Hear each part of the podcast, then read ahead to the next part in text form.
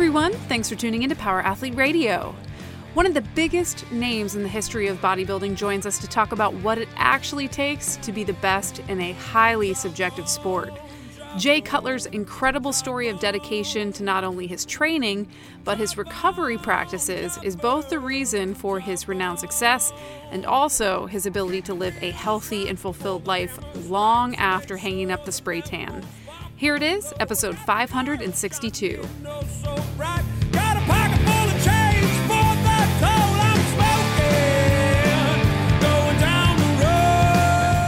Yeah, hey Jay, thanks for jumping on Power Athlete Radio. You're in Vegas? I'm in Las Vegas, yeah. That's where you've been for a number of years? I've been here for about 20 years. I'm originally from Massachusetts and you know, I headed I went to California. I, I went west uh, for the bodybuilding career about 99 and somehow I migrated to Las Vegas and uh, I've been here ever since. So it's uh, it's a city of sin and uh, it's been a great opportunity for me. So you didn't end up in like uh, Venice Golds or any of the Southern California spots? No, you know, I was in Southern California for two years in a place called Aliso Viejo because I didn't want to be in in the bodybuilding scene as much. Uh, I was actually moved out to California by a guy named Joe Weider, who was the godfather of bodybuilding. He brought Schwarzenegger, a lot of the guys um, out to California uh, to pursue bodybuilding. And he actually wanted me closer to the books at the time, which were Muscle and Fitness and Flex, were his magazines. And to be able to shoot year round, and that was the only outlet that was prior to social, which a lot of people watching this or listening probably don't even recollect those days where it was just books. Uh, that was the only way you could get notoriety or or be featured, and you know covers of magazines meant a lot. And uh, that's really how I started my career, getting notoriety through those magazines. Yeah, no, I'm, I, I uh, before we moved to Texas, I lived in Newport Beach, so I know Lisa. Okay, and uh, I used to go down and train with some guys uh, down there, and uh, we we went to they, they were buddies with Milos. We would go out and train at Milos's gym.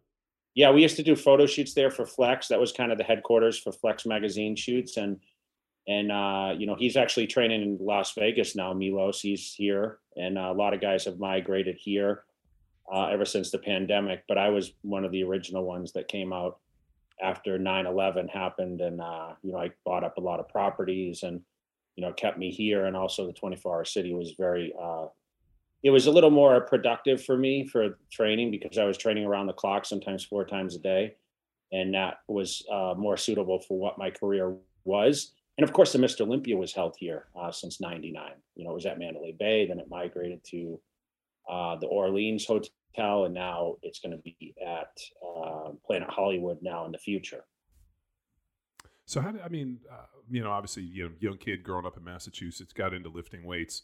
I assume that you know your first experience was probably pretty uh, spectacular for you to be able to kind of get where you got. I'm just wondering, like, what was the transition? Like, you went in, you wanted to lift weights. Was there anything for sports? Like, what was the driver that that got you into the gym?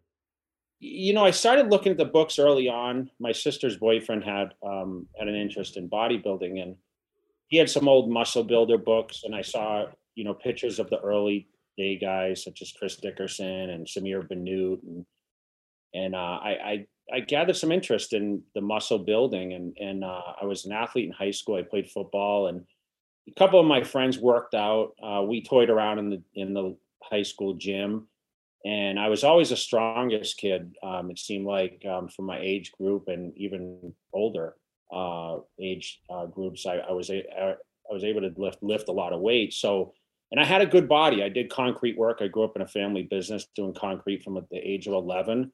And uh, that kind of influenced me to, you know, say, hey, what could I do with my physique if I actually started lifting weights? And I was able to go to a couple Gold's gyms through, you know, my probably my sophomore, junior year um, locally. I didn't actually join the gym and start actually pursuing any kind of training until after high school because I was working on the weekends and school vacations after school for my brother's business and playing football and that it just didn't it didn't suit my my time schedule to be able to hit the gym. So I started reading books and you know attending my local GNCs and picking up you know information there. That's the only place they really sold the bodybuilding books. So I read through a book called Beyond Built by Bob Paris, who was an old school aesthetic bodybuilder, and that really gave me um, an insight on how to train Um, it was a lot of techniques and to learn the different exercises. But truly, when I joined the gym at 18, you know, I sat around the gym and just watched people work out, and that's really how I kind of learned, to be honest, just just by visually seeing guys train. And of course, the books told the story also, where you could see the workout routines in there, and you try to make those those guys come alive in there, and even the women's routines. I mean, I followed the women even in those magazines because they were very relevant then, and uh, that's how I learned. Was there was there a coach that really helped unlock the power of execution? So not just reading and following three sets of of ten, really focusing on this to accomplish what you wanted to. Yeah, I think early on, guys, uh, I I had people in the gym that were very um, motivational, and I watched how they worked out. And there was a few guys that kind of took me under their wing and showed me, "Hey, this is how you squat," or you know, "This is foot placement," or whatever. But it wasn't until about six months into training, um, the gym owner of Gold's Gym, Andy Stratus, was, you know, he was noticing my progress. And I was going to college at the time around the corner, and I would train like eight to 10 at night. Uh, the gym would close at 10 o'clock. And, you know, they started to take notice at the gym. And, you know, he's like, man, you know, you have a lot of potential. So he, he was able to, there was, a, there was a show on ESPN2 called American Muscle Magazine, and it was owned by Lou Zwick, and it featured like a lot of talent, you know, covered bodybuilding events, you know, especially on the West Coast. And, you know, our dream in Massachusetts is to always go east. I mean, go west when you, you know, you're stuck in the snow and the, you know, the crappy weather And I used to see these guys in the beach in the books and, you know, through this show, American Muscle, and living the life out there. And, you know, he took notice in me, Lou Zwick, and he started calling me and giving me motivation. And then fortunately he looked me, he linked me up with a trainer called, his name was Chris Aceto. He lived in Maine. So it was about two hours from me. And, and Chris actually came down, took a look at me when I was about 18 and a half and, uh, you know, wrote out a meal plan for me just as a favor um, kind of to Lou Zwick and because he was kind of a figurehead in, in the business. And, you know, I progressed very, very, very quickly then. And then Chris became like my lifelong coach pretty much through my career. I mean, he, he gave me, uh, you know, nutritional um, advice. He, he dieted me for the contest. And, you know, he was uh, definitely kind of the backbone of, of knowledge that, you know, taught me how to, how to achieve the best physique and learn my body with the food that I ate. So where did you make that like kind of leap? I mean, there's a lot of dudes that, that stroll into the gym and people with good potential, but not every person that goes into that situation ends up going on and uh, becoming Mr. Olympia. And uh, you know, in preparation for this, I went back and was just watching some of the stuff, and I didn't realize uh, like the trials and tribulations and how many times you know, and like how long it took for that ascension process. And like it was interesting for you know seeing the commentary of people being like, oh, you know, he should give up, and you just kept coming at it, kept coming at it, and kept coming back so I wonder, like, where does that tenacity come from, and more importantly, like, how did you make that leap? Well, just to give you guys a little perspective for the people that don't know exactly, you know, I I started training at 18. I turned pro at 23, and I won my first Olympia at 33. Okay, uh, I was in my first Mr. Olympia at 25, and I started placing second when I was around 27 and it took me that many attempts. I mean, people know the story. If you look into bodybuilding, probably the most publicized battle was between myself and Ronnie Coleman. And I was second to him four times, uh, and I had a year that I skipped and I did not compete. But uh, you know, that's why uh, I think I have such a big following is because I was the underdog for a lot of years. But to go back, you know, I became pretty spectacular early, meaning at 18 and a half, I, I found Chris Aceto. At nine, basically at at the end of my 19th, uh, at the age of 19, just before I turned 20, I won the teenage nationals, which had made me the best teenager in the country. So I progressed very quickly, and that's when people really started to take notice. You know, three years later, I was chasing a pro card, uh, and my first attempt, I won that, which is it's tough to do. Uh, and then, you know, going into the pro ranks, you know, it took me a year or two to get my rhythm and I was winning pro shows by the time I was, you know, 25 years old and, and then, you know, qualifying for the Olympia. And then, like I said, I landed second for the first time when I was 27th. I mean, I was 15th in my first Olympia. then I finished eighth the next year, and then I was second. Never looked back from there, uh, being second until I was able to win the title. Uh, so it was it was a transition that took time, but at the same time, people look at my career and say, "Man, that's like a storybook like career on what people want to do." Because not only did I have success on the stage, you know, rather quickly, uh, I was able to financially support my bodybuilding career, which kind of was the goal in the beginning. I mean, I, I thought, man, this this is a great opportunity, great business. I was mentored by Joe Weider, like I mentioned. You know, he taught me about investing money and you know that it was short lived. And you know, I had planned to be retired at 30. I'll be honest with you guys. Like I always said that, and you go back and there's pieces in the books where I said, you know, by 30 I'll be out and focusing on my business ventures and you know, by the time 30 came around, I was, you know, contracted so well and I was still in the in the, the midst of a great career. And then of course winning the Olympia at 33. And, you know, I stepped away at 40 and retired for good. But, you know, there was a lot of years in my 30s, which I feel is the peak age for a bodybuilder at this this age. Uh, you know, you're you're not your best until you're probably your mid 30s with maturity and and the muscle density. And that gave me opportunity to uh, you know, have a, a lengthy career, but also a very successful and healthy one, which is the key at this point. No, I mean uh, that's probably the the one thing that which is really interesting, and that's what I, I was also curious on the training side. Like, how did you avoid these big injuries? I mean, uh, you know, looking at what's happened to Ronnie, um, I think Ronnie got some bad advice on that back injury and that back surgery, and I think he he's had some maybe some people around him that weren't giving him good information. But how did you really avoid those injuries and really create that longevity? I mean, you came back at 40, which is kind of unheard of. So, yeah, for me, uh, you know, I did have an injury late in my career, but I always trained with a lot of volume and I had short rest periods and I never broke weight records where, you know, you see these crazy videos of Ronnie training so heavy, although he says his injury stemmed from an early football injury. And, and myself, I was a football player in high school. I didn't play in college like he did, but uh, I think my training did save me a lot because of the high volume, meaning I did everything at 12 repetitions. I didn't go extreme, extreme heavy. I just worked to fatigue the muscle as much as possible. So it was short rest periods.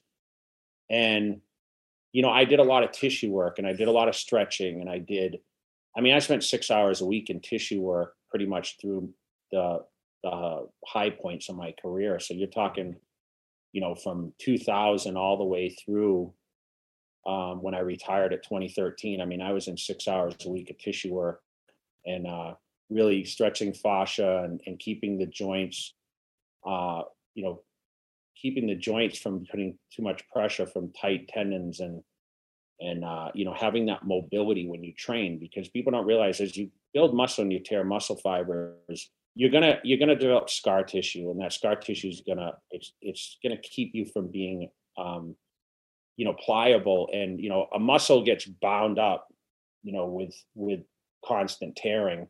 Where you got to keep that muscle loose enough so you can continue blood flow and nutrients in there, and and have the mobility, especially in your shoulder joints, to be able to move your shoulder joints correctly as you train. And I think that's really what was a huge part of my success. So um, that's you know, I would say that I attribute a lot of that. But listen, everyone's genetically different. I mean, uh, we all train different. People have injuries. I mean, people's shoulders get burnt out or knees. And I, have to say, you know, at, at 48 today, you know, I still have zero restrictions. I have zero joint pain. Um, no, no real nagging issues, which is rare for someone that trained at the highest level for so many years, like myself. Do you see that approach adopted today? Are people taking that extra tissue work, mobility, stretching as part of their programming, or is it it it's still set reps? And that's I mean, I think I think some people do, but uh, you know, remember, it's it, it, takes a lot of finances to do that, and you know, you have to think the long term. And I, I mean, you hear about the stories about you know how Kobe was so uh, focused on you know keeping his body in check. You hear about LeBron James spending a million a year on on his, you know, uh, keeping his body in check and through the off season, and you know, it just never stops. It's around the clock. So where I think too many people focus just on the time they spend in the gym, it's what you do outside the gym too. And I think a lot of it's hydration. I think a lot of it's the nutrition, how you eat. Um, and you see a lot of even these fighters now have adapted to better diets that have allowed them to perform at a higher level, but not only when they're on top, but walking away. You know, you just you you you take a lot of risk. I mean, you push your body to limitations, especially someone like me who, you know, naturally was, you know, I was 200 pounds when I graduated high school at 18. You know, at my peak, I, I was, you know, 300 pounds in the off season and you know, 55 to 60. Um, so you know, you're you're above what you're today. I've settled at about 230. And uh, like I said, I mean, I'm still actively training and doing cardio on a daily basis. But the most important thing is my nutrition, and I still keeping my body prime. And I think that's the key. So when uh, uh I'm like six six, and uh, I mean, just my background, I played in the NFL for 10 years, and I think at my heaviest, I was probably like 320 something, and it was way too fucking heavy. I mean, I played best about 300, 305 pounds. Uh, was there a point where, you know, you hit 300 pounds? Because um, I'm younger than you uh, by a few years, but like I was always a fan of bodybuilding. I remember seeing Dorian Yates on the cover of Flex, and I was always, uh, you know, uh, like, you know, the Olympia and seeing the battles between you and Ronnie. And I remember seeing you guys come out, and it was like the, like uh, you know like the changing of the tides in terms of just mass and just these 300 pound dudes coming out that were shredded uh, what was the what was the one thing that kind of struck you in the off season where you were probably 300 plus pounds where you realized like holy shit dude this isn't easy you know for me i'm going to be honest with you it's it was never that strenuous to be that weight because even dieting down for shows like you when i say i was 300 and i cut down to 255 surprisingly, the last couple weeks is when I would drain a lot of that uh, fluid. So I would dehydrate and I would land at that 255 for a very short window. But I was, you know, 270 prior to cutting fluids, which it seems like a big water drop. But, you know, when I was drinking two plus gallons of water a day, uh, that's really what, you know, I had to cut that down to basically zero. So a lot of it was fluid loss and then to retain the fullness of the muscle and so for me, it was it was a pretty easy weight to maintain, but the diet I would say was the hardest part. Meaning, I was eating seven to eight meals a day, um, and I was eating upwards, you know, three four pounds of meat. Um, you know, I would eat 20 egg whites for breakfast. I mean, you talking when you were 330, I mean, obviously the height is is much different to me being five nine. So you can imagine a stockier guy, you know, I was more wide than I was tall. Sure. And uh, that's the most that's the the misconception. People always like, I thought you were taller because when you see someone so big in the books, you think, oh, they have to be tall, especially when you mention a weight, right? I mean, think about if someone was on the football field, five nine, 300 pounds. I mean, it would be crazy, right? So, well, uh, I played against Ted Washington, who was like six six, like 400 plus pounds. I mean, and, it's, I, and he was yeah, it, it, was like I felt like he could have put me in his pocket. That's how big he was. Yeah, and uh, so I think you know, for me, I for some reason I never really was that uncomfortable. Yes, it was hot on planes, or like uh, you know, I would get hot a lot easier because you know my metabolism. When you're eating every two hours, you know, people don't understand when you put food in your body, it's like a furnace. You know. Give us some examples. Like I, I think um, uh, you know, because people always ask me, they were like, hey, when you were, and, and what was funny, and I'm sure you found this too, uh, the biggest and leanest I ever was was when I ate the most. So when I was mm-hmm. eating like seven or 8,000 calories, I was, uh, you know, 300, or six, six, I was like 308 at like 7% body fat, 7 mm-hmm. 8%. And uh, I remember like it was pretty consistent, like six to 7,000 plus calorie meals. And I remember thinking like, this is fucking awful. How much I hate food. But then all of a sudden, when you cut the meals back, all of a sudden I wasn't nearly as lean and couldn't carry as much muscle, which is yeah. so counterproductive. So most people have no concept of what it's like to eat that much. So just give us an idea of what of like on a daily basis what you consumed in that. Sense. Yeah. So meals. so like you said, uh, you know, it's like it's like putting coals in a fire, right? So the more you feed it, the the bigger the flame, the more heat you get, right? So that's really what I try to tell people is the people that eat once a day or twice a day, like your metabolism's dead in the water. Like you're not going to lean out that way. So that's why we eat. You mean you're against fasting and like this somehow magic where if I starve myself and eat one meal, I'll be shredded. no, it's. I mean, you're definitely going to drop some fat, but to maintain and to build muscle at the same time, you have to have that consistent flow. So, sure. I mean, fasting didn't exist in my era, and it probably you never even heard of it in yours, right? Uh, so, supermodels. Yeah. Uh, but it I was mean, cigarettes, cocaine, and grilled cheese sandwiches. Yeah, yeah. It's what supermodels did. We call fasting. Yeah. So, um, so listen. So a breakfast, um, I would have twenty egg whites, couple whole eggs, two slices of Ezekiel bread, which is a, a flourless bread. I'd have a cup of coffee, um, a big bowl of oatmeal or grits or cream of rice. It really it kind of varied, but I mean, I would eat. You know, my goal for each meal was to have around seventy-five grams of protein and I would have about 150 to 200 carbs per meal. Okay, which is outrageous. I was eating a thousand grams of carbohydrates a day. And even on a contest diet, I'll be honest, like, yes, I had to cut down on the carbs to start the process four months out.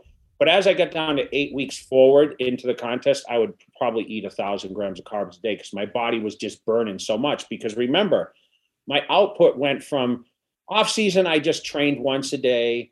Um, I would, you know, push heavy weights. My body weight would climb up like you, you know, close to 300, say 290.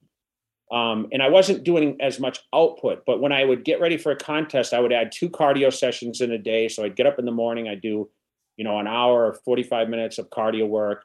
I'd eat a meal or two, go to the gym, train once, um, come home, eat a meal or two, go back to the gym, train another time with weights, um, eat two more meals, and then another cardio session for an hour before I went to bed. So it was four times a day that I was blasting my metabolism with weight training or cardio. And listen, the weight training was there was such an output on that, meaning I was training with so much core and intensity.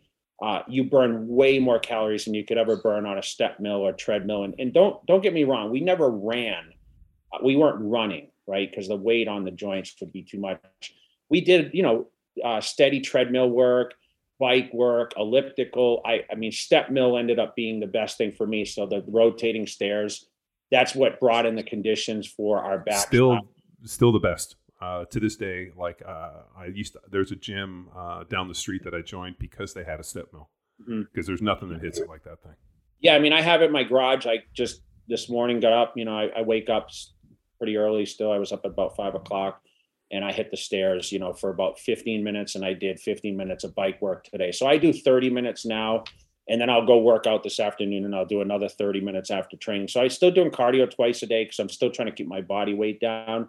Um, but obviously the weight training is is very uh, minimal uh, compared to what I used to do. I both I eat half as much and I train half as much. Let's put it that way. So, uh, but that's really what I mean. Uh, the meals I would eat, you know, probably 12 ounces of meat, um, which was steak, chicken, turkey, and then I would have uh, at least two cups of rice, which is 100 grams of carbs, um, and then maybe add some other things. And then around the training, where I'd take a huge meal where I drink like some sort of a sugar drink, even while I worked out, and uh, you know follow up with some sort of a low fat protein, whether it's protein powders or you know fish or turkey, where I wouldn't really steak around the training as much, but there was a lot of days I'd eat, I'd eat steak four times a day just to keep the weight on and really have it stick to me a little more.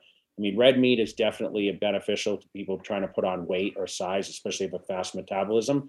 But I really had very rare cheat meals. So people always often ask, "Hey, what's your what's your vice?" And for me, I never really had scheduled cheat days. Of course, I had my pizza or my burgers, or I liked my carrot cake from Cheesecake Factory. I mean, we have we all have our things that we do but it was never like when I got done with a show, I need to splurge and eat this or that. It was never that way with me because I was focused on okay, how can I be better to retain or you know challenge whoever's uh, pushing me to the next level.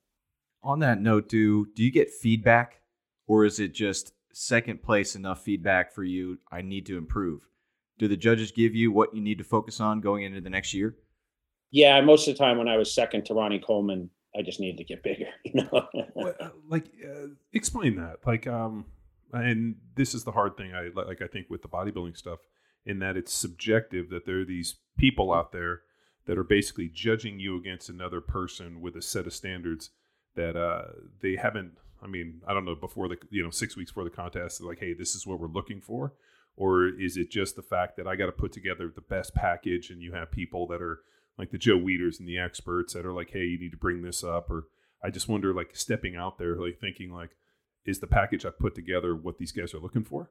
Yeah, listen, everyone has weaknesses, and, and it's pretty apparent when you stand and you line up guys on stage. And listen, these judges, these seven judges, are experts at picking apart the body. So if you're if you're missing your calves compared to your biceps, or you know, for example, my flaw was Ronnie Coleman had such a great back.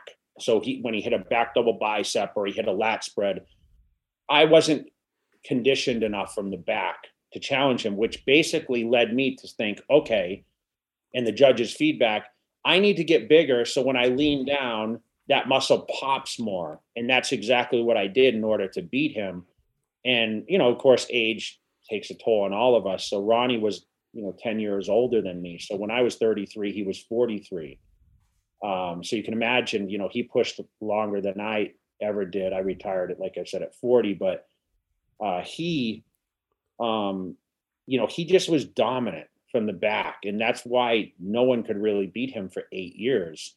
Uh, it was almost impossible to do, although I came the closest, right? I mean, I was the one battling him second for so many times and arguably could have won at least one or two of those. I mean, really one was very, very close. 2001, my first second place, I got to him.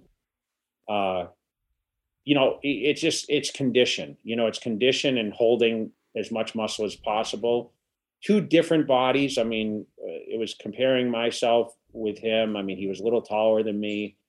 Um, I felt I had better condition from the front side, a lot of shows, but he was better conditioned from the back. And this whole thing, is the judges say, the Olympias won from the back side. And that's where uh, he was dominant for so many years. When you, uh, so with the conditioning piece, it's pretty interesting. I mean, you're doing all this training, like how, like is there just like the experience of being like, hey, you know, at this point, I mean, I assume it's the training, it's the cardio, it's trying to get into caloric restriction uh, or at least a caloric deficit long enough, being, you know, and eating enough protein to maintain the muscle.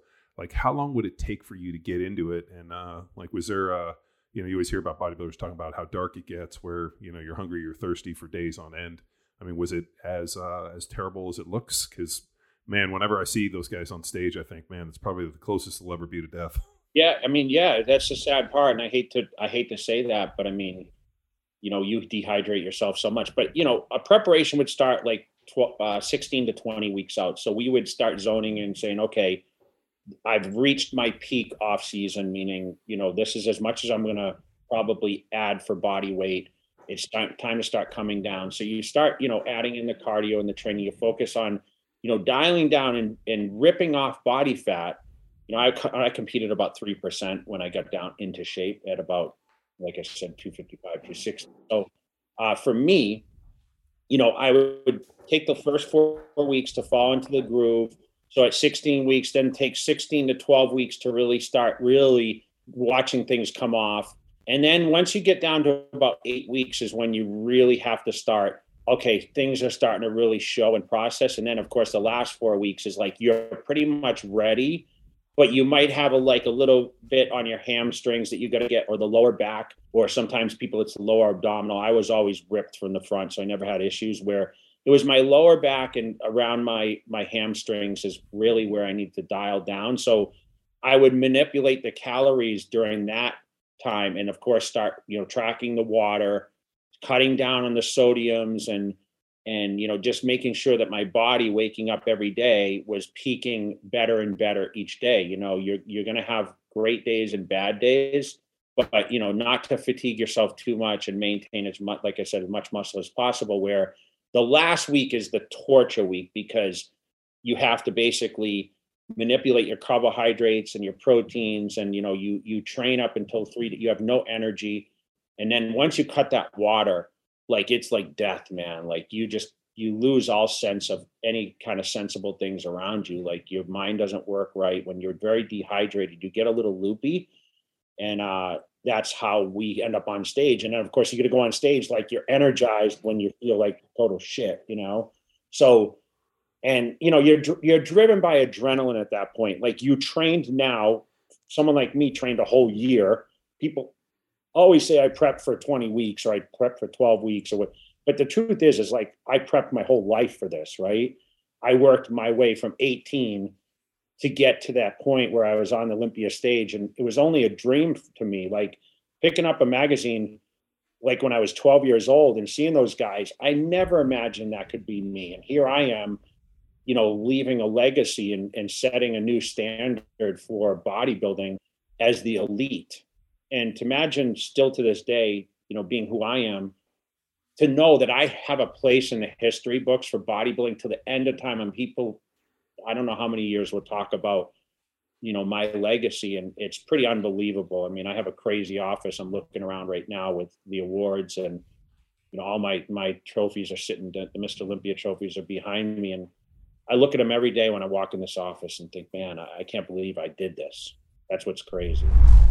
Hey, Power Athlete Nation. If you enjoyed this podcast and you're interested in supporting Power Athlete and getting involved with Power Athlete, myself and the crew here in Austin and in the global network, you can do it a few different ways. You can link on shop.powerathletehq.com. You can buy merch, you know, Be the Hammer, uh, Move the Dirt, all the really amazing merchandise that we put together. And we're going to have a bunch of cool stuff coming up here at the end of the year for Black Friday uh, that's going to blow your mind.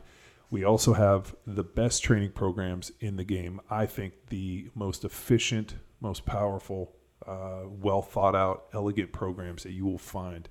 We're easy to get a hold of. Just go to powerathletehq.com, look for training. It's going to take you over to our best in class partner, Train Heroic, where you can look at Jacked Street. If you're just trying to put on thick gobs of muscle and you want to get jacked as fuck, Jacked Street's your program. We got Field Strong, train like an athlete, allow us to foster and develop athleticism. That's really our flagship program for trying to make athletes more athletic. We got Bedrock, that beginner program. We got Grindstone for those of you guys that are in the fight, need a flexible program that lives with you. If you're still into getting your face melted by the dirtiest, nastiest, saltiest WODs on the planet, check out Johnnie WOD.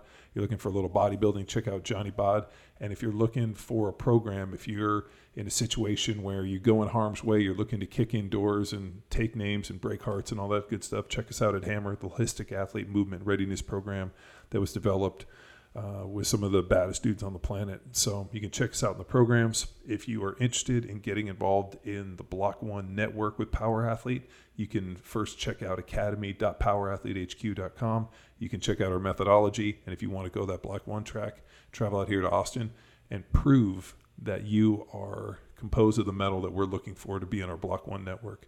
So we're easy to get a hold of. You can support us in any way. So if you uh, are enjoying this podcast and really like this content, find a way to get involved. Giving you a couple different options. We're looking forward to seeing you. Thanks. Yeah, as a driver on stage for sure. Uh, with, um, so obviously the component, you know, the dieting down the food. Uh, you know, we talked a little bit about the training. It was like never less than 12 reps and, you know, short rest periods, 30, 60 seconds. How long would each workout really last? And what was the split that you used? Was it one body part a week, two body parts a week? Like, how did you necessarily attack it? And uh, like, what was the volume? Were you tracking volume, total sets? or how did you necessarily get to where, or was it to the point where I was like, fuck, I can't do anymore. I got to go. Yeah, so uh, I did, like I said, I did everything at 12 repetitions, like four sets of each exercise. So if I was going to do a flat barbell press, I would do that four sets, then move to the next one. I would do probably six different exercises. So I would do 20, 25 sets per body part. That would take me, because of the short rest time, 45 to 60 seconds. I mean, I could get through that in about 45 minutes. And I was probably in the gym, I would say an average of an hour, especially like I mentioned, I was training twice a day. So I would do sometimes two body parts a day. So say I did in the morning, I went and did chest. I would, you know, rest five hours and then I would go back and train like triceps. And that might only take me 30 minutes because it's a smaller body part, but I would still do 20 sets or, you know, 25 sets depending. Um, my split was always usually two days on, one day off. So I did four weight workouts over two days. Uh, so I would always need a day off. So it's it's a miss. Uh, people people think that bodybuilders train seven days a week. We actually need rest days to recover. You're going to grow outside the gym. And that's why the diet is so important around the training. If I wasn't eating the meals, I just wouldn't train. Like, say, if I had uh, a family emergency or I got stuck on an airplane um, didn't have food with me and I ate twice in one day and I was scheduled to train, I, I wouldn't train that day because it just it's not beneficial. You're not going to have the workout, the performance. You're not going to have the recovery. It's better to just take a rest day. So those days happen. Uh, but you have to stay consistent with it. And that's why, like, I had that schedule two days on, one day off training. And I might, you know, I would do back one day, legs one day, um, say chest and triceps, and, you know, I do shoulders and biceps another day. So uh, it was about five total days a week I was in the gym for weights. Well, I wanted to to get in. We sent you some questions earlier before the show, and I want to get into the importance of having an adversary. And did that help you to motivate you? Were you you friends alongside Ronnie, or was it this extra spark that really kept you going when the days got dark? Yeah, I mean, I always wonder. Like, uh, I mean, it's kind of interesting as I, as you go through your history and you look. I mean, it's kind of intertwined or intertwined with this battle with Ronnie Coleman. And I always think that like there's probably great bodybuilders, but they don't have that individual that's pushing them, so they're not necessarily remembered. You know, and uh, so how how did that part play into it? Yeah, I mean, listen, he was my idol when I came into this. I mean, Ronnie Coleman called me when I won my first pro show, the 2000 Night of Champions, and he was the Mr. Olympia at the time. He had already won two titles by that, that point and he was my idol, man. So he called me and you know he's congratulated me, not knowing that a year later, 2001, we'd be battling one two. I mean, I don't think he expected me to come up that quick. And uh, you know, from then forward, we we traveled together. Uh, we spent a lot of time, and I would watch his videos and I would look at his magazine articles, and you know, no one trained like him. Uh, no one was built like him. So you couldn't do it you know you you you idolize those people but without ronnie coleman i wouldn't have been great. I mean i never would have pushed myself. I wouldn't have had uh, the drive to be better um, i don't think because when someone is chasing you or consistently or just you know is better than you which at the time he was uh, that's what really kept me motivated and uh, you know i owe a lot of credit to that rivalry but we were friends but i'll tell you i went in the gym like I hated Ronnie Coleman, you know. Um, I would train like that every day, and I would truly believe that every Mr. Olympia that I battled him, I was going to win. And people thought I was crazy about that, but there's no way you can prepare fully and, and correctly if you're not like, you know, I can, I'm going to win this contest.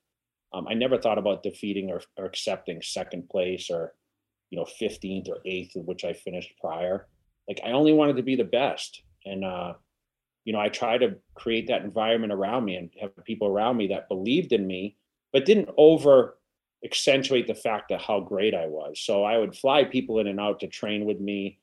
Um, I would mimic a lot of things that Ronnie did in his videos or his uh, workout routines in the books.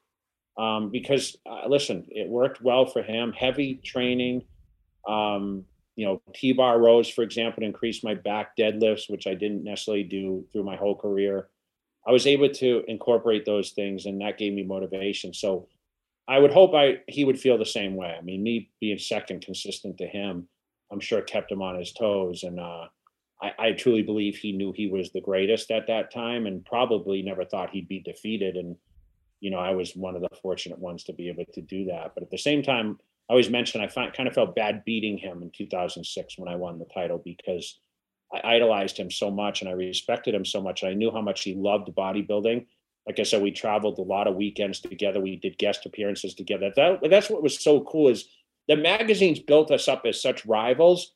But we had so much fun on the road together. You know, we'd go out to the clubs and we'd eat to dinner, dinner together, and we would train together and uh, we had a lot of laughs and uh, you know those are memories that i don't think will be replicated because there's not that consistency one two competition anymore and uh, i don't think the guys travel like that for guest appearances as often because of social media like everyone has their own youtube or you know doing doing stuff on instagram or tiktok or whatever else uh, these platforms but you know it's it's definitely changed uh, the landscape of what you know the guest appearances of bodybuilding is well, I, I think that social media has given rise to, um, you know, before you would have these uh, individuals that had to go prove themselves and, uh, you know, win something and be significant to be on the cover.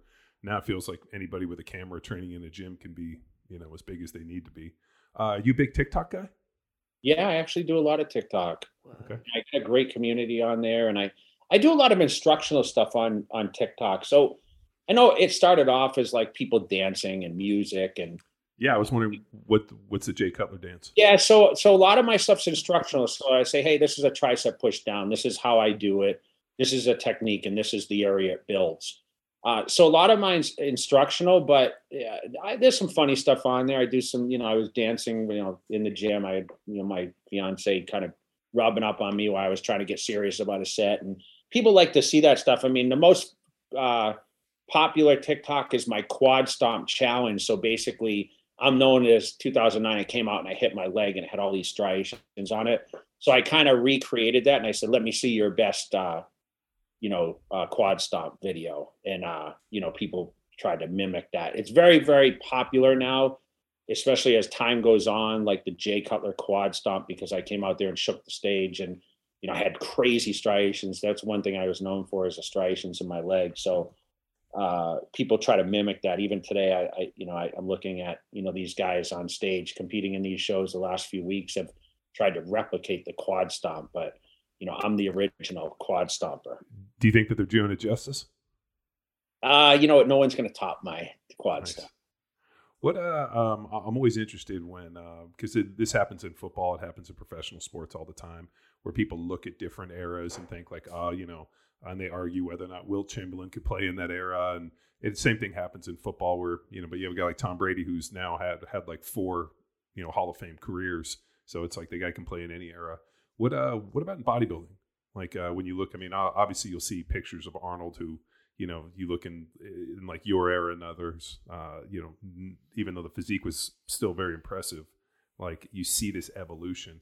I wonder because uh, we were at the Olympia um, this past, you know, uh, what was a couple weeks ago, and uh, it just curious to know, like, as you sitting back looking at it, having done that, like, what's your impression? Does Ronnie Coleman step on and you step on in any era and win, or is it evolved? Has it changed?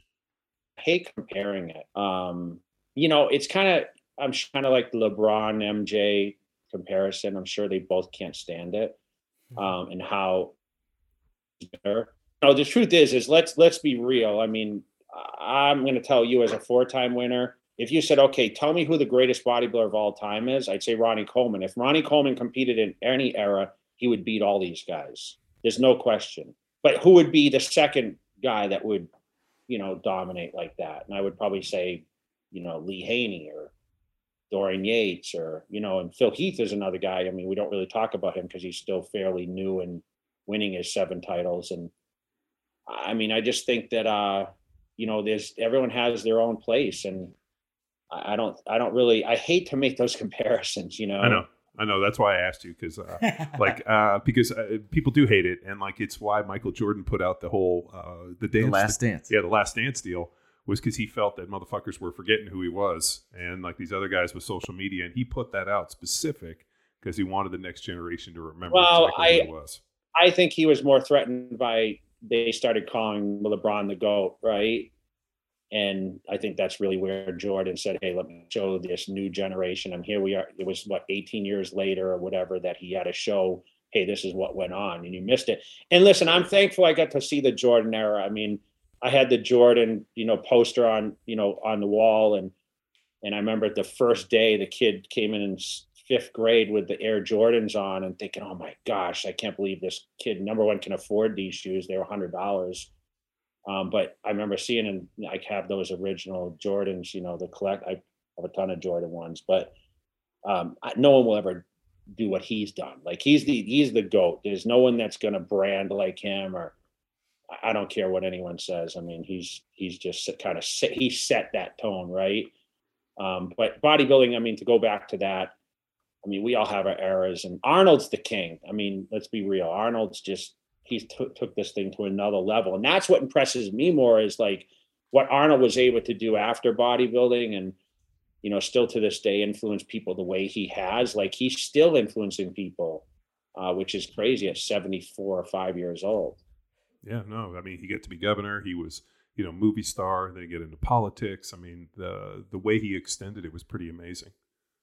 Yeah i don't know if yeah, anybody's necessarily done that it's not everyone's goal, but uh, you know, listen, bodybuilding only paid basically nothing back then. It was 500 bucks, I think, think for the winner, where today it's 400,000, which in, in standard is not a ton of money for being the greatest at what you do. But I mean, at my peak, I won 200.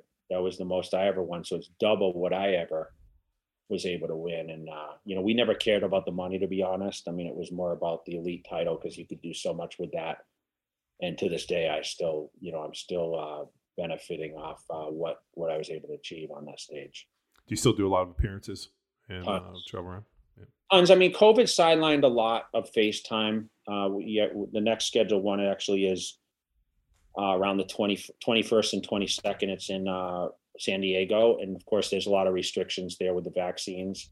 So I, I imagine the limitation is going to be a little less, but it's kind of nice. My international things, we're very, very big overseas. And, uh, but I get a lot of requests. I mean, already 2022 is looking to be a, a pretty busy year. And, and, uh, you know, I'm active on social every day. So I'm doing a ton of YouTube. You know, I have a podcast and I do, um, you know, stories through the day. And like I mentioned, the TikToks, the snap, I'm on everything, Snapchat. Still trying to, still trying to be like 25, you know, acting. on, food and, you know, uh, it, it, it's fucking overwhelming. Like I uh, like uh, I remember I, I got invited to go to a charity event and uh, for Steve Weatherford, who's um, fucking uh, punter. punter. Oh yeah, you know Steve. Yeah. And uh, he like comes over to me and he has like three phones and like one's his Snapchat this, and he's like trying to like thank me, but yet he's like doing this whole thing. And I remember being like, fuck, dude, like I don't have the wherewithal to be able to handle this much like social media influence, or more importantly, allowed the people to have this much access into my life. And uh, I was like, okay, cool. And he was like off like by himself in the corner, and I'm like, man, uh, it just felt really overwhelming. Yeah, he does. He actually does quite a bit on on uh, social media, but it's listen, it's an, it's an era that some of us grasped and some didn't. I think uh, you know, letting people inside your life is is something that really made me very successful. So I had DVDs, which were my early social media. People don't even talk about DVDs anymore, but Ronnie and I would have these DVDs and we would film in our off season or preparation for these shows we release every year. And that's how we let people inside like hey this is the person i am. This is what i do. This is this is what i drive. This is how i eat. This is how i live. And uh, that really uh, gave people that that insight and and let people follow you and then of course we were able to adapt to social which you know in 2012 i made that transition when the magazine started to die off and you know that's just it's been the opportunity to really kind of interact with your fan base and you know, and motivate people. And the, the really cool thing about what my career has given me is beyond all these accolades you see in the room here, man, the motivation, like the, the mail I get every day and you know, the messages saying, I picked this up and I got this from you, or, you know, I'm motivated by what you do. So I feel obligated now to post out the media to keep people some people wake up every day and say, I wonder what Jay's doing. Let me see what he's doing. And if they see me on the treadmill or the stairs or whatever, they're like, man, I got to get my ass on there. So that's what's really cool about what we've done and what we were able to achieve to have that influence, the positive things in people's lives. Did you ever get the opportunity or the call from, let's say, a Stallone to make an appearance in Expendables or any feature film? You know what? I was working on.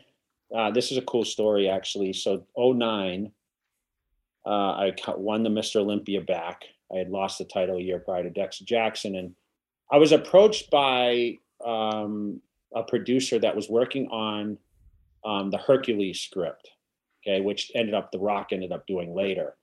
And I was presented this. I actually got to meet with Stan Lee, right? I mean, I got a face-to-face meeting.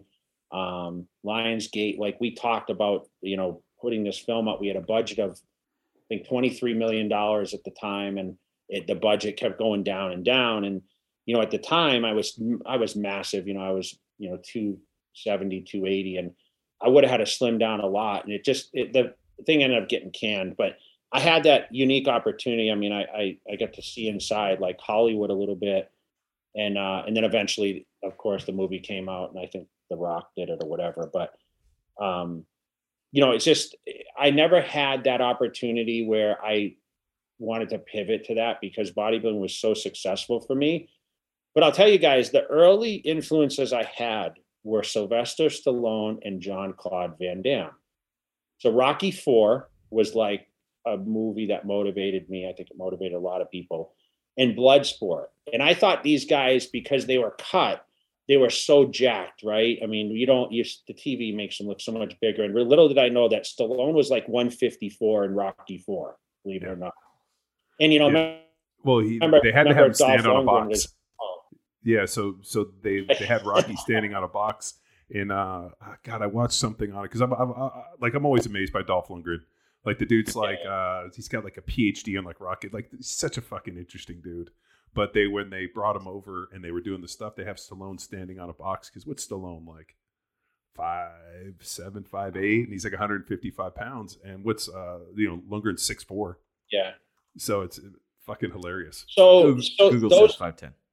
Those were my guys. Um, and I can tell you, I was able to meet both of them. I actually just ran into um, Jean-Claude not too long ago, about a year ago. It's on my YouTube channel. But so Stallone in 2004, he had a supplement brand, and I won my third Arnold Classic. It was Schwarzenegger's show in Ohio, and I remember I was walking into Morton Steakhouse, and a guy came running over to me. He's like, "Hey, hey, I got someone that wants to meet you." And I walked over to a limo, and out steps Stallone, and he goes, "Hey, Jay, I'm a huge fan." And I was like taken back because at 12 I was watching Rocky Four, being like, "Oh my gosh!" Like, so Stallone, he's so jacked, this and that. And uh, little did he know he motivated me so much. Same thing with with Jean-Claude. I remember the first time I met him, I was you know established bodybuilder, I was walking across the parking lot, Gold's Gym Venice, and I see this guy, and the guy's saying, "Jay, Jay," and he's walking from his car, and as he gets close, I'm like, "Oh my goodness, that's Jean-Claude Van Damme," and he's like puts his hand out and he says, Jay, I'm a huge fan. So for me, coming from Massachusetts, town of 6,000 people, never thinking I was to ever going to leave that place. You know, I'm youngest of seven kids. Like, man, he, I'm here in California or, you know, I was in Ohio, Ohio for the Stallone meeting. And, you know, Stallone invited me to, to go see the contender. They were filming it in Vegas. I don't know if you guys recall, he had a TV show for boxing and he invited me down after that. And, you know, we were able to, you know, be friendly some. And those guys, man, they motivated me. And, you know, to meet Arnold after watching, you know, Terminator. I remember watching, seeing Terminator 2 in the movie theater. And that was like the day I was 17 at the time. And I'm like, I am going to be a bodybuilder. Like Schwarzenegger is the man. And like all these guys motivated me. So, uh, it's crazy how those points in your life are motivation for the rest of your life. And then, you know, to meet your idols like that, you know, I was just, I've just had great opportunities to do that. And, uh, you know, it's, it's never, I never forget it. Do you coach any athletes now, or is I it do. just sticking to TikTok?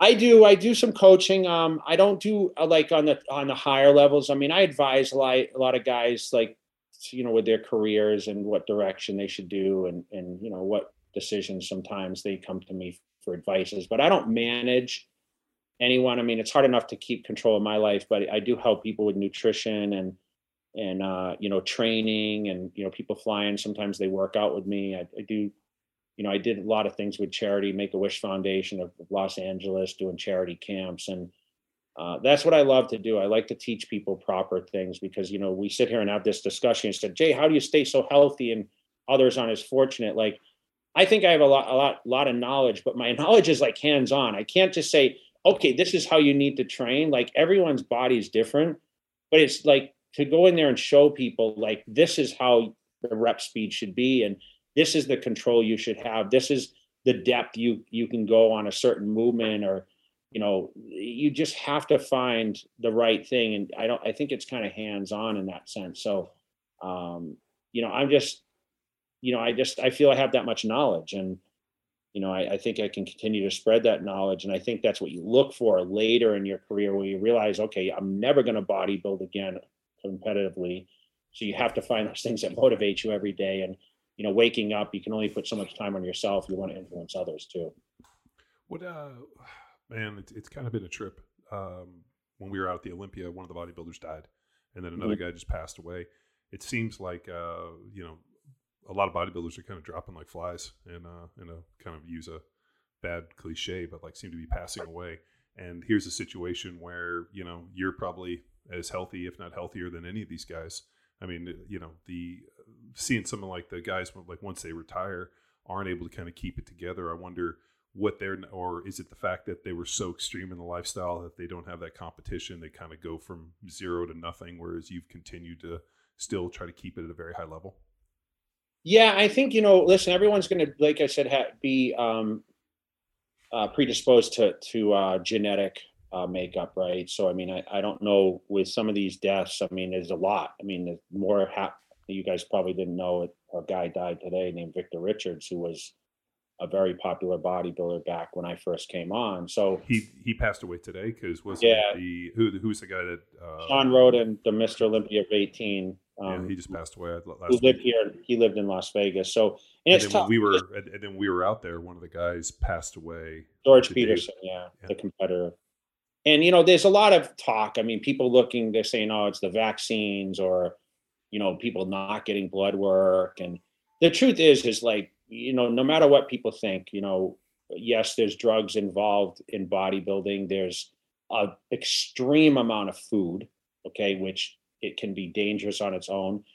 We talk about the dehydration process. We talk about, uh, you know, we just talked about that. Oh, you're walking the line of death, right? I mean, it, the truth is, is just pe- people. I mean, unfortunately, pass away, right? So, uh, I don't know what the factors are as far as like why these guys are knocking off but the truth is is like a lot of people pass away in their 50s or 40 you know it happens right? So uh, i don't think until we know the factors of each speculate why or or how but i was always careful as much as possible to monitoring my health. Like i never had high blood pressure you know, of course, I had kidney functions, uh, you know, that I had to be aware of because that was what I was told by the doctors. Where, you know, especially when you're dehydrating, whether you have to be concerned because obviously you can't regenerate your kidneys. So, I, I luckily never had any of those issues. And for me, like I always tried to do as much as possible, like with the cardio and the clean eating. And what I've done after, my whole objective is now to stay healthy and live to you know an age where i can really enjoy life right? Enjoy my family enjoy the things that for 25 years i had to put on the sidelines in order to be a selfish bodybuilder because it is very very individual where you have to cut out a lot of things in your life. I mean i always mention i lived in a box where it was like eat sleep train. I didn't deviate to a lot of social gatherings and no one would really understand until you went into that place where it took to get ready for a contest and be that laser focused on it. Um, but listen, it concerns me. There's no question. I'm concerned for my health. Um, you know, I do my checkups. I, you know, I, I, I drop blood every few months. I mean, obviously, when you weight train, you know, you're gonna you're gonna build up more. Um, you know, your blood's gonna get a little thicker or whatever. So you have to be really careful, especially having a grandfather and a father who had strokes um, and was on were on blood thinners. You know, my dad just passed away at 92, and uh, you know I have a great family history, but at the same time that doesn't mean anything, especially when I pushed my bodies to the extreme. So uh, I'm always concerned. I mean, I'm 48 years old. I mean, it's we're not in the early stages of our life necessarily. Yes, it's considered a young age, but um, as we know, a lot of people around us, unfortunately, you know don't make it to the later ages. So um, i'm doing everything possible to uh, navigate my life so i can be as healthy inside as out. So what would be jay cutler's recommendation for uh, for people in terms of like maximizing their life? I mean what's pretty cool is uh, you know you were able to push your body to limits and now you've been able to come out the other side. I mean uh, I still train and bang weights every day and still feel pretty good and run and do everything I can do. And it's amazing when I run into guys that played in the NFL, like, uh, you know, for a decade, like I did, and longer, they're fucked up. Like they don't move well. Their shit's all like messed up. I mean, I got a, a buddy who's, you know, early onset Alzheimer's and, you know, had a lot of teammates die and whatnot. I wonder what would be Jay Cutler's, uh, you know, like routine or checklist to be able to maintain health into there, you know, to get to 92? Listen, the number one thing is consistency, and that's consistency. Like, listen, we've trained as bodybuilders, and the amazing thing to me is like the day people quit, they just never even work out anymore. Like, I don't, I don't, you know, we do it. Some people do it for lifelong, and it's not really. You can tell it. I mean, it's not a passion because you wouldn't stop if it wasn't. So, I think this consistency in the diet, you know, back down off the things that you know, get your get your checkups. Um, definitely, I think you know, watch monitoring your blood work, and you know that that is the plus plus. But you know, you have to not be stressed out in life. You know, stress is the biggest killer of everything. So if I mean have to, you know, for me huge getting the cardio. I can tell you guys, it's not, oh, I need to do this because I want to keep my body fat at 6% or whatever. It's truly because I want to think about my day and it gives me that almost that meditation. And I know a lot of people meditate these days. They take that that silence and they just, you know, they kind of like visualize. And I think it takes a lot of still planning, but at the same time, like find things that relieve stress because we're all enduring stress, especially during these crazy times with pandemics and everything else it's just it's the time that you you you need to yourself or you have to find hobbies that keep you you know in a positive state and just stay active. You know stay active. Don't become a couch potato. Don't eat a ton of food at night. Stay away from processed sugars. Sugar is the number one killer especially as you get older. It causes you know plaque in, in in your heart and everything else. You need to focus on keeping a general clean life you know um, and that's really what i what i kind of i mean i kind of value my life around and you know i continue to do that on a daily basis. There's no days off like and there's no shortcuts. Uh, you have to stay consistent. John talks about the uh, he's picked up welding and all these different skills. Is there any new hobbies skills that 10 years ago you had zero interest in that now you find a passion with? I have five golf lessons scheduled right now. A day? No, no, no. He's like, yeah, no, it's one every hour. It's what I did in bodybuilding. I'm just gonna. No, so I want to golf. Okay, to go back in time, when I was 19 to 20, I worked on a golf course. So two seasons, I was a like groundskeeper. I I did um maintenance on the golf course, and I never took it up because I was so focused on the gym and uh, training and whatever else. And I, I really, that's one thing I regret. Like nothing in bodybuilding I regret, but I had that opportunity to golf for free, and I probably would have had coaching for free at the time. But what it would, t- I just got to get my my ass out to a golf course. I got to learn how to hit the ball, and be able. Hopefully, I'm I'm able to swing, because obviously with my size, you know, I'm still pretty muscular. But I want to learn how to golf so bad because I know that I'd be addicted to it if I became somewhat successful at it. I know a lot of people say I sucked at it, so I just never kept doing it. But that would be great because I used to get out on that golf course and I would run the, the mowers and I'd be out there at like four o'clock waiting for the sun to come up. And uh, it was so peaceful. And I know at this point in my life, I'm looking for even more peace than what the gym gives me or my cardio sessions or my walk around the neighborhood. And and uh, you know that's kind of what I'm looking forward to. So there's one thing, it's the golf. I want to learn how to golf. So I know a million people are going to hit me up from this and say, "I can teach you how to golf, or you can oh, come yeah. golf with me." And you know, I want to travel around. I just want to hit golf courses all over. I mean, when I travel to these events, I'd like to take a day and say, "Okay, I'm going to hit some, uh, do 18 holes or whatever." You know. I think what you got to do is you got to commit to it with the outfit. So you got to go buy a bunch of like goofy pants and some funky outfits. Huge and, ass. and then what you do is you get the outfits and then you put them in your in your closet and you're like, fuck, I got to use these outfits. I got these shoes. I got to go out and do this. It's uh. I don't think I'm gonna. I don't think I can do do that. No. no, I mean, who who knows? It's uh, but yeah. like. I don't know. I, I, think it's like uh, it's like everything. If you commit to it, and uh, that's what you want to do. I uh, I played golf on numerous occasions, and uh, I my dad loved it, so I would gladly go with him. And I know Chris's dad's a big golfer. I personally just do not enjoy it. I uh, I mean, I can go play, but like, I, and I'll go play if my brothers want to go play. But like, it's not like I wake up every day and it's like God. Whereas your dad, every conversation I've had with him is about golf. Uh huh.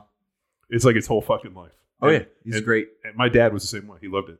Great teacher, and I mean, he's traveled the world, Ireland, and then that's that's also part of that. Wherever he goes, he just finds a nine or eighteen, yeah. and then his objective is essentially to find a group to tag along with, and you just meet some of the most interesting people in the world, and you're forced into some awesome conversations.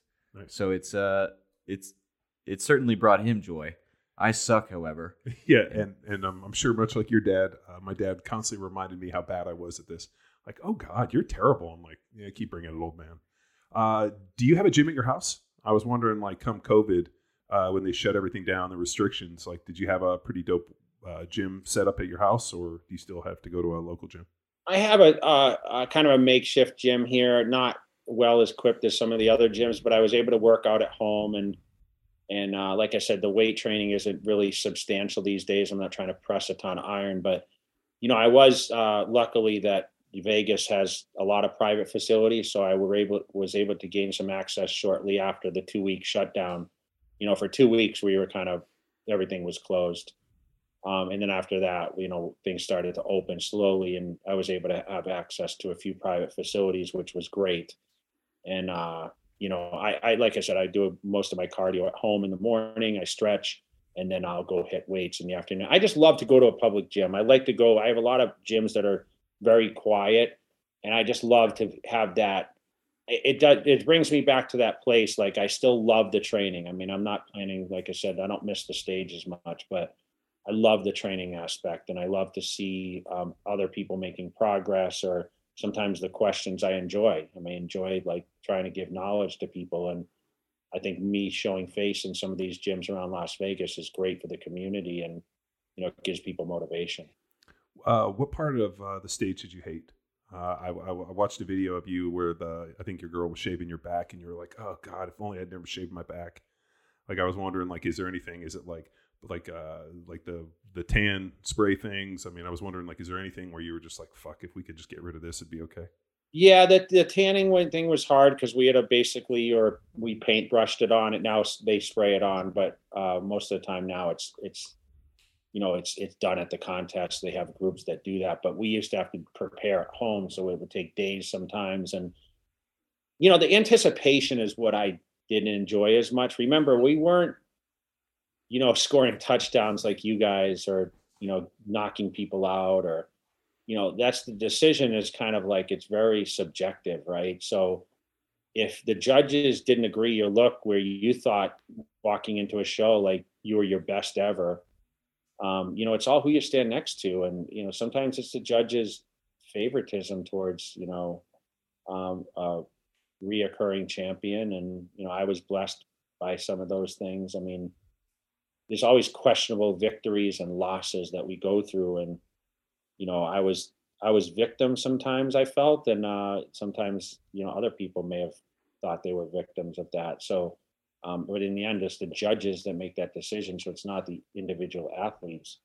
And uh that anticipation was the hard part like am i going to retain or am i what is my placing going to be? You know you work your ass off to get to that point and you know you think you're at your best and you know you've got to just let it let the chips fall where they where they are and uh you know not everything is is always going to go in your favor. So um, you know more more than more than less things went in my favor but uh i don't miss that part any drama like uh, chasing the judges out trying to wring their necks after the show or uh, backstage fucking punching a dude or just uh, like i i imagine when you probably are that hungry and that thirsty and that tired uh, and then uh, a bunch of dudes that are fucking on the edge of this whole thing. I can imagine like tempers flaring, or maybe everybody's just so tired and sedated. They're like, I just want to go home and drink some water. Yeah, they, most of the guys are depleted. They, they, everyone's a tough guy, man. Until you get in their face, you know, it's it's one of those things. It's like you know when the guy cuts you off in traffic and he flips you off, and then you you pull up and you know you roll your window down, and they just keep driving. You know that kind of stuff. I mean, uh, it's it's not that serious. So I think there's been some rivalries. Nothing with me. I'm a pretty genuine, even going person. Like I don't have problems with people, and you know I let my body do the talking at these shows. And you know, I, like I said, I, I may not have liked some people necessarily, but I just kind of was reserved in that sense. And the judges, man, you know, I loved them when I was winning, but not so much when I wasn't. Right. So, uh, funny how that works. I mean, there's still some judges where I'm like, ah, you know, I, I question their ability. Like I just mentioned earlier, like they're all qualified, but you know, it seemed like some of them just didn't like me, you know. so a couple quick questions with with cardio and the invention of the iPad. Like if I want to do 45 minutes, I can zone out on some Game of Thrones. Yeah. Like back then, was it just you and your thoughts, or did you find a way to focus, or just watch sports on TV? Um, I had a Walkman. Which do you remember what a Walkman is? Oh yeah. I Yeah. tried to go buy one on fucking eBay the other day, and they're like four hundred dollars, and people want like twenty five to fifty bucks for cassette tapes. Yeah. I Because mean- I, explained to my kids, I was telling them about cassette tapes, Yeah, and I was yeah. like, you know what, I'm gonna I'm gonna get a Walkman, and I'm gonna buy some cassette tapes, and it was seventy five dollars for Metallica's fucking three set. Yeah, so I had a yellow Walkman. Do You remember the yellow and the, the cover? It would clip. You know, you and, open it mm-hmm. up and it would clamp over, and then you know you had your first you had your foam ear sets, and then they, it went to more of the you know the little buds, right? And uh, you know he had the cord, which always got in the way. Like when I was training or sometimes doing cardio, the thing would fall and the thing would rip. It's like when people drop their cell phones in the gym and it scoots off the treadmill uh, I would listen to music a lot. At the time, I listened to, I would say the most motivational music for me was actually trance music, like something that was like constant flow. And, you know, I felt like the nightclub partying or whatever, which, you know, wasn't really one of my, one of my things that I did. But So you're a big Yeah, that's- EDM guy, like raves, like you were Yeah, in Vegas like- at the raves. yes, well, no, I, I mean, I've been to EDC, but once, once I went there. Um, but how can you not go to a Vegas club? But Dude, I, I've been to plenty. Yeah, so uh, I would listen to more like just music that kept me flowing, and the hour would pass. And you know, remember I was doing this sometimes at like four in the morning to to beat people in the gym. And uh, you know, if I was doing it at home, I just wanted to get it done, and you know, I'd make it subside. Now I have a TV in my in my my uh, gym here at home, and you know, where I just watch stuff on my phone. A lot of times I listen, I watch YouTube. I think I watched YouTube this morning, just different things. I watched Shannon Sharpe, I think, do his analysis, this whole Aaron Rodgers thing, all that, you know. Fuck Shannon Sharpe. He's a fucking idiot. He's uh he's he's always been a fucking idiot, and uh, I've known him for a long time. and He's still a fucking idiot. I don't know how you feel about him, but uh, uh, so funny story. When I was probably like sixteen or seventeen, and I I grew up in like uh Torrance, Palos Verdes area, if you know that area, and uh, we drove to the Venice Golds. So we, you Yeah. know, like obviously we'd start lifting weights and we're training for football. And one of my buddies was like, uh, like competed in a bodybuilding show, so we drove over there. And I remember we walked in and we saw uh, Paul Dillett. yeah. He had like a like looked like Frankenstein, like the crazy veins. Yeah, yeah, yeah. And he uh, he was walking on a treadmill at probably like one to two miles an hour, So slow, right? right? like at like one degree of incline. Yeah. And I mean, we fucking trained like we used every piece of equipment in the gym. I, we tried to lift every dumbbell. Like we must have been there for a better part of like three or four hours. Like we just were like, fuck it, we're here. Let's Yeah. try everything. And uh, that dude walked on the treadmill the entire time we were there at the slowest pace. Like we just called him the turtle. We didn't know who he he was. had a towel. He had a towel on his Yeah. neck, sure, right? and he was wearing like big like like uh like the the cool Zuba lifterman pants Yeah, yeah, yeah, and like this big like 9x sweatshirt and he had those like those boots you know that like go up to your calves but they don't tie Yeah. and um I'm sure you got a couple of those hidden somewhere and dude he walked no music I mean they played music in in the in the gym in Venice Golds I think uh, he had no headphones or anything but I just remember it was like two miles an hour one degree of incline because of course we walked we went over and looked and the dude literally the slowest fucking walk I've ever seen, and the dude did not stop for like better part of four hours. And we were like, thought he was my neighbor.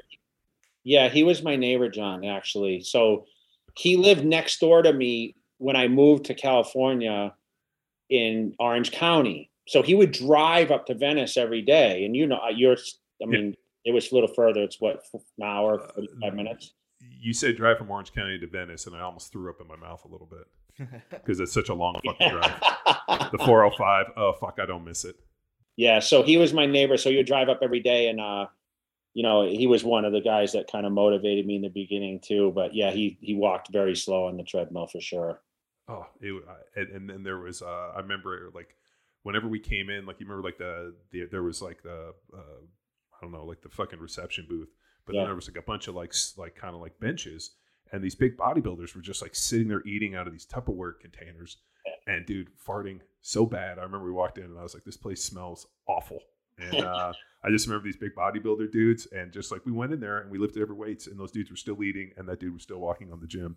And then uh, I remember we went back like the next weekend, Sure, same deal. Dude was still walking on the treadmill, so it was our joke that he had never left. And they're like, "Man, that guy's fucking walking." It was uh, it, it was so slow, like you could walk around your house faster than that. Like I just remember thinking, like, "What the fuck is this guy doing?" But I remember he had these crazy uh, veins on his neck, and we thought Yeah. they kind of looked like bolts almost. Like he looked like um, Frankenstein. Yeah, you know, Venice Golds had that mystique about it, right? It was the aura. So I'm sure you, like, with your friends, went up there and, like, oh, we're training at Golds Venice, and I, Yeah. I mean, I used to see. I mean, I saw everybody there. Kobe used to magic train there. I mean, Tommy Lee Jones, Keanu Reeves. I used to see. Um, you know, so many people, man, just in and out of that place. And I remember coming out in the early years and training there and thinking, God, it's like a who's who. Like you see every movie star and you know, athlete, like every the bodybuilders, you know, Flex Wheelers and the Dilletts and Shawn Rays and all these guys that were just super popular in the books. And I used to just sit and watch these guys work out. And uh, you know, it's kind of sad because it doesn't have that same mystique anymore since you know, since the pandemic and whatever else, you know, they brought a lot of equipment outside and we shoot a lot of content there. I actually shot a few weeks ago, but um, hopefully it will get back to what it was. You know, new company just bought Gold's Gym, a German company, and uh, they're trying to bring it back to the old age. So where I lived in uh, Orange County, um, between where my office was and my house was the old was Metrics. hmm I don't know if you remember that. I train there. Yeah, Yeah, so I, I I used to have a membership, and I would stop uh, at Metrics and train before I went to work. Mm. And uh, man, we loved that place. And like a bunch of pros would show in, and then one day I showed up, and they had sold to these guys called the Twelve, which Yep. was like imagine like, oh god, what's the right word? Like imagine going to a rave where people are doing circuit training, like with a DJ. So we like walked in, and they were like, "Yeah, we bought this place. We did a renovation over the weekend." and now it's circuit training in a rave. And they had a DJ on a booth. And it was It like was- neon lights and stuff, Yeah. right? Oh yeah, Yeah. fucking absolutely insane. Yeah, And uh, the the best part though is they threw away a bunch of the old uh, metrics equipment, and it was in the dumpsters out back. And we just fucking backed my truck up, and we were able to find like the old Hatfield safety squat bars. I mean, we were trying to fucking pillage anything we could. And these guys came out there like, "Is this stuff worth anything?" We're like, "Not to you, it's not." yeah, yeah, And it uh, and then we went in, and the guy was like, you know, because we still had memberships there. yeah. So, uh, you know, it wasn't as if they were just going to like fuck us on the membership. So the guy's like, oh, yeah, I'll give you the rest of the year. You can come train. We went in there like four times and I'm like, this is the weirdest thing I've ever seen. And yeah, it- like, yeah. It was Troy Zuccolotto took that gym over later um, and called it Z's Fitness, but that was on 17th Street. So we Yep. used to do the flex photo shoots there too. So that's probably the time where a lot of the pros were coming in and out of there. But that was the place I joined actually when I moved out there in '99. Yeah. oh, yeah, the, uh, I think Zuccolotto had like a life extension clinic in there. Still, still Yeah. does. And then, uh, but I, I wonder if, if, if he went back and bought it, I wonder if the 12 is still there. That was probably like four or five years ago that those guys took it over. I don't think it's exists. There's a lot of smaller because I still travel out to Huntington. I stay in Huntington a lot, and uh, I travel to a couple private facilities. There's more like key card clubs out there now. So Earn Fitness, and uh, you know, there's a couple other ones. Jay, have you ever heard of uh, a musician called DJ Muscle Boy? I have not. It's it's worth a YouTube. He- Really? Oh yeah, it's he's got some epically creative fun, and he just makes fun of Uh, he's, Everything. He's from uh, Sweden. no, no, he's from Or- Finland. Uh, no, uh, Iceland. Yeah the Viking clap. He's yeah, got- yeah, he's a I, uh, Icelandic dude, and uh, I can't remember how he got on our radar, but uh, somebody was like forwarding us this, and we had him on the podcast years ago, which is hilarious. And just if you if you Google DJ Muscle Boy, you'll you'll just fucking laugh. yeah. Have some fun with it. Yeah, it's it's pretty good. So yeah, I've traveled to Iceland. It was one of the most amazing places I visited. The bodybuilding culture was crazy there, and you know, ha- Hafthor is from there. Um, You know, the strong man. Now, now he's a boxer, but uh, Do you know how many it's people are in Iceland total? A million, I think. Yeah, It might even be less than that. I mean, Okay. it's it, it. Yeah, if it was a million, yeah, it was somewhere. Like I remember Matt Vincent was telling me, it's like it might be between like 750 million people, and uh it's yeah. I mean, what an Oh, amazing wow. place. Three hundred and sixty-six thousand as Oh. of twenty twenty. So less than 400,000. I thought it was a million people. Yeah, maybe they lost some, but yeah, the the fact that uh like Hafthor and uh, all these like CrossFit chicks that are uh, from Iceland, like it's pretty amazing, like the genetic pool they have going on up there. Yeah, it's a beautiful place to visit, though. Oh yeah, whenever you see like at least for me, like whenever I, I follow like you know different tags on Instagram, like adventure and you know some of this stuff, and you'll see these pictures come up, and as soon as you see it, you're like, holy shit! And it's always Iceland. Jay, do you have any Yeah. uh, bucket list travel locations? Like I'm, I'm Northern Lights. Like I'm going to Iceland at some point, but like a couple other places on the list. Uh, we've been 24 countries for seminars to Yeah, teach, we've so taught- pretty taught well traveled as well. But is there any place that you want to go you haven't been yet? Thailand and New Zealand. Thailand and New Zealand. Those are places I want to visit. So ironically, uh, do you, do you remember uh, um, a dude Bob Sapp, big fighter, big course, black yeah. guy? yeah. Yeah, so Bob uh, Bob's one of my oldest friends. He was like in my wedding uh, when I got married ten years ago, and Bob actually lives in Thailand. I talked to him probably like two weeks ago, and now he owns like a wildcat preserve, and he like collects wildcats from around the world to live in his preserve because he's fucking obsessed with these big felines. And uh, he's like, you got to bring your kids and see these big wild cats. I'm like. So then I got him on FaceTime and with my daughters, and they were like showing him these crazy cats. And now every day they're like, "When are we going to Thailand to visit Bob?" I'm like, "Oh fuck." So- Yeah. yeah, I mean, he was very popular in Asia, Bob Sapp. Yeah. I mean, super popular. So it's not surprising he ended up there. we were in uh, Tokyo, or we were in was it Osaka or Tokyo with him, and uh, the we, we were stuck in traffic, and he got out of his cab with us, and uh, like I imagine that's what like the like what it was like for like when the Beatles when they came to America, or like what a boy band concert was like. I've never in my life seen a eruption of people like a fucking mass hysteria to the point where we were like, we got to get off the street, and just ran into a place. Like they almost had a fucking riot. And I, I didn't realize like he was Asian Man Time magazine. Like he was like Justin Bieber in fucking like the middle of Times Square. Crazy. Yeah, it was wild. Y- Uh, Jay, you mentioned podcast. What is uh, what is the podcast title? Where can people find it? And what what can they expect?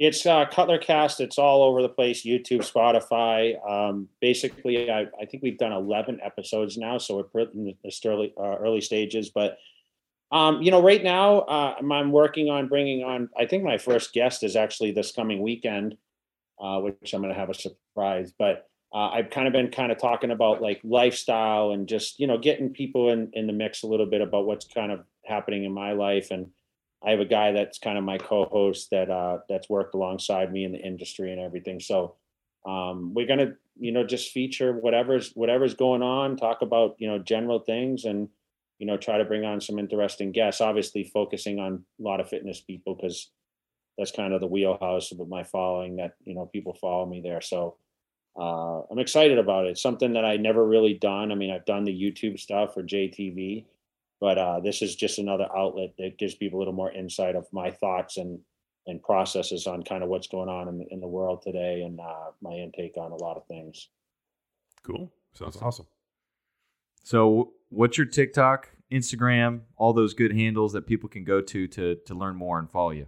At Jay Cutler, it's all verified. Uh, Instagram, um, Snapchat's at Mr. OJ Cutler. Twitter's the same at Mr. OJ Cutler. Um, like I said, Jay Cutler TV, YouTube. Um, you know my nutrition brand, you know, Cutler Nutrition or jcutler.com. Uh, you guys can find me anywhere. Pretty much, if I'm not the football player, uh, you'll find me. Well, I find you much more interesting. I've never been a Chicago Bears fan. Well, remember he was a he was a Denver guy at first, right? I'm not a Denver fan. I played for the Chiefs and I played for the Eagles. So it's uh no, I, I'm just never. Uh, so Luke, who used to work with us, big Chicago guy, big Jay Cutler fan. So instantly, I had to be anti Jay Cutler and everything. Which is funny because now I like Jay Cutler at uh, post in retirement, especially after he got rid of that. Uh, um, Reality. yeah, the reality told us, and then the guy like just wants to live on a ranch and have animals and raise his kids. Can't be mad at that. Yeah, so I you know- like him a lot better. when he came on, you know, I won the Olympia the year he was drafted. You know, he was graduating from Vanderbilt. So uh, we had a lot of comparisons. You know, of course, all the the media starts looking up Jay Cutler, and I was had the website at the time. So I had a lot of Sports Illustrated, and everyone tried to make these comparisons. Okay, how can we kind of intertwine these guys? And you know, the, the the tweets on Sundays became um, pretty taxing for me because every time I, I knew how he was performing. And, you know, listen, he was one of the higher paid quarterbacks, right? Yeah. I mean, he made a ton of money. And uh, I think his talent, it just, he never meshed well with, with the teams that he was. I mean, Well, guess- he never lived up to the billing. And Yes. the other problem too is is he was uh, like not a big uh, weight room or a big training guy. Like he was not like uh, so. That's kind of irony a little bit that you Mhm. both ended up in the same deal, and you're like maybe I could have given him a little bit of hard work in the off season. Yeah, so I still get a lot of the comparisons. I still get the tweets. Uh, I'm still getting tagged in a lot of the stuff, but his social media, he wasn't really adaptive to social media as much. I think now, you know, he's gotten more, like you said, relevant through this the um, reality show and you know, kind of what he's doing now. So it's good to see people come out of their shells. Sometimes it takes time and not being in the limelight that that gives them the opportunity to uh, people have different judgment, you know. So Well, hopefully I I get to think- meet him someday. I hope, you know. I th- I think at some point it's nice to be able to control you know, control your own narrative a little bit. And I think as an NFL player, uh, the team and the fans and you know the sports and everything that you're doing on Sunday allows everybody else to kind of control the narrative. And so it's nice Yeah. when you retire a little bit to like rebrand and just control your narrative and be able to talk about what you want to talk about and be more than just who you are. Like uh, you know, uh, I would say on your own podcast as you're starting, like have other people that are interesting in other ways and show people like the you know the range of who you are and what you you know the discussions and what I mean bring on authors or people that are necessarily not in the fitness zone so it just uh, expands your genealogy and your reach. Uh, that's something that we've done where we've had people on where you know Chris will be like we, we booked this you know uh, uh, you know fucking New York Times best-selling author and I'll go read their book and have really interesting conversations on things that I might not necessarily been exposed to. So I think that's always been you know pretty neat and especially with this podcast we've done so just increasing the genealogy and who you know. It's great. cool. Cool. Yeah, Jay, man, thank you for your time. I know it was uh, it was a great experience, and congratulations on being inducted to the Hall of Fame. Yeah, it was pretty. Uh, it was pretty surprising, man. It was a pretty cool opportunity because I think when I gave up there and, and it did my speech, you know, I, I said, "Why me?" And to be with alongside with like Marcus Allen and you know Stephanie McMahon, which a lot of people know, and a lot of these other people uh, that you know have such great achievements in, in their field, Billy Blanks, and you know, it's it's pretty cool. I mean, I watched Marcus Allen, you know, in Sports Illustrated when I was a young kid and watching, you know, the Raiders when they were great. Um, know, it's just really cool to be alongside someone like that, man. It's, you never imagine you meet those kind of people. And I never realized his accolades were as as substantial as they were. Like, you know, I don't know the history of sometimes some of these ball players, but you know, everyone has greatness within them. It's just who re- reaches that level and pushes themselves to that. I, I believe that. Like everyone has greatness, right? No matter what they it just depends on how high they want to take it. And uh, you know, some of us shoot for the highest, and some people just, you know, they become great parents or you know, family members that motivate you know a smaller community. But uh, it's it's it was a great opportunity. So I'm thankful for Bob Goldman and the and the community and Hack and these guys. Cool. well thanks for tuning in to another episode of power athlete radio